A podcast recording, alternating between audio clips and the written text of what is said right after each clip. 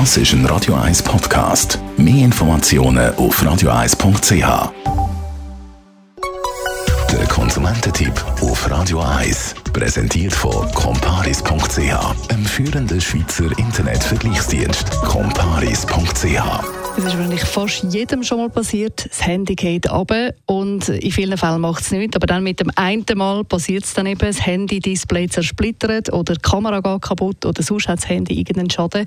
Jean-Claude Frick, Digitalexperte von Comparis. Wenn man jetzt äh, darüber nachdenkt, um das Handy reparieren zu lassen, in welchem Fall lohnt es sich und wann lässt man eben doch besser die Finger davon?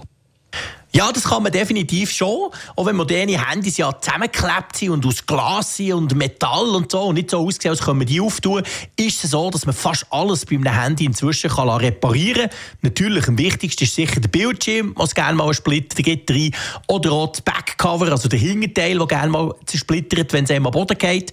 Kameras oder natürlich der Akku, der schlapp macht. Das sind alles Komponenten, die kann man austauschen. Lohnt es sich dann auch wirklich, um es reparieren zu lassen?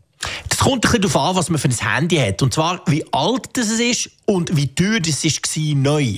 Wenn man ein Premium-Smartphone hat, also eins, das über 800, 900 Franken kostet, zum Beispiel ein iPhone, dann lohnt es sich eigentlich meistens. Wenn das Gerät zwei, drei Jahre alt ist, lohnt es sich auch, weil ja, moderne Handys kann man problemlos fünf, sechs Jahre lang nutzen.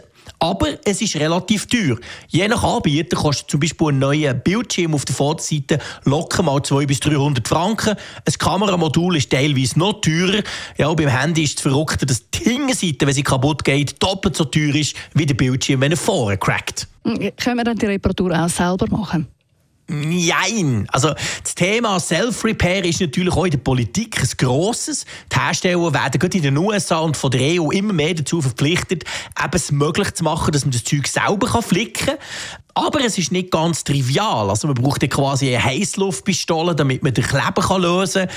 Dann muss man aufpassen beim Auftun vom Case, dass man es nicht noch mehr zerbricht und dass man nicht innere Komponenten kaputt macht.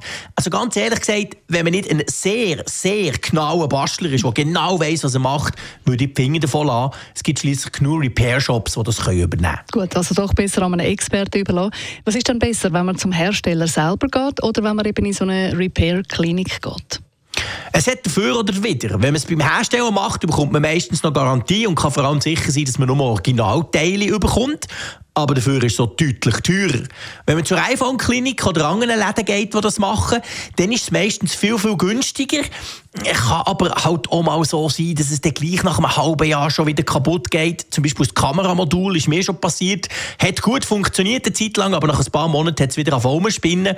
Also es kommt sich darauf an, wie viel man wirklich bereit ist zu zahlen. Wenn man wirklich will, dass das Handy perfekt funktioniert, dann empfehle ich eher, dass man zum Hersteller selber geht. Aber klar, bei Konkurrenz und bei freien Werkstätten kommt man massiv günstig weg. Der Jean-Claude Frick, Digitalexperte von Comparis. Das ist ein Radio 1 Podcast. Mehr Informationen auf radio1.ch.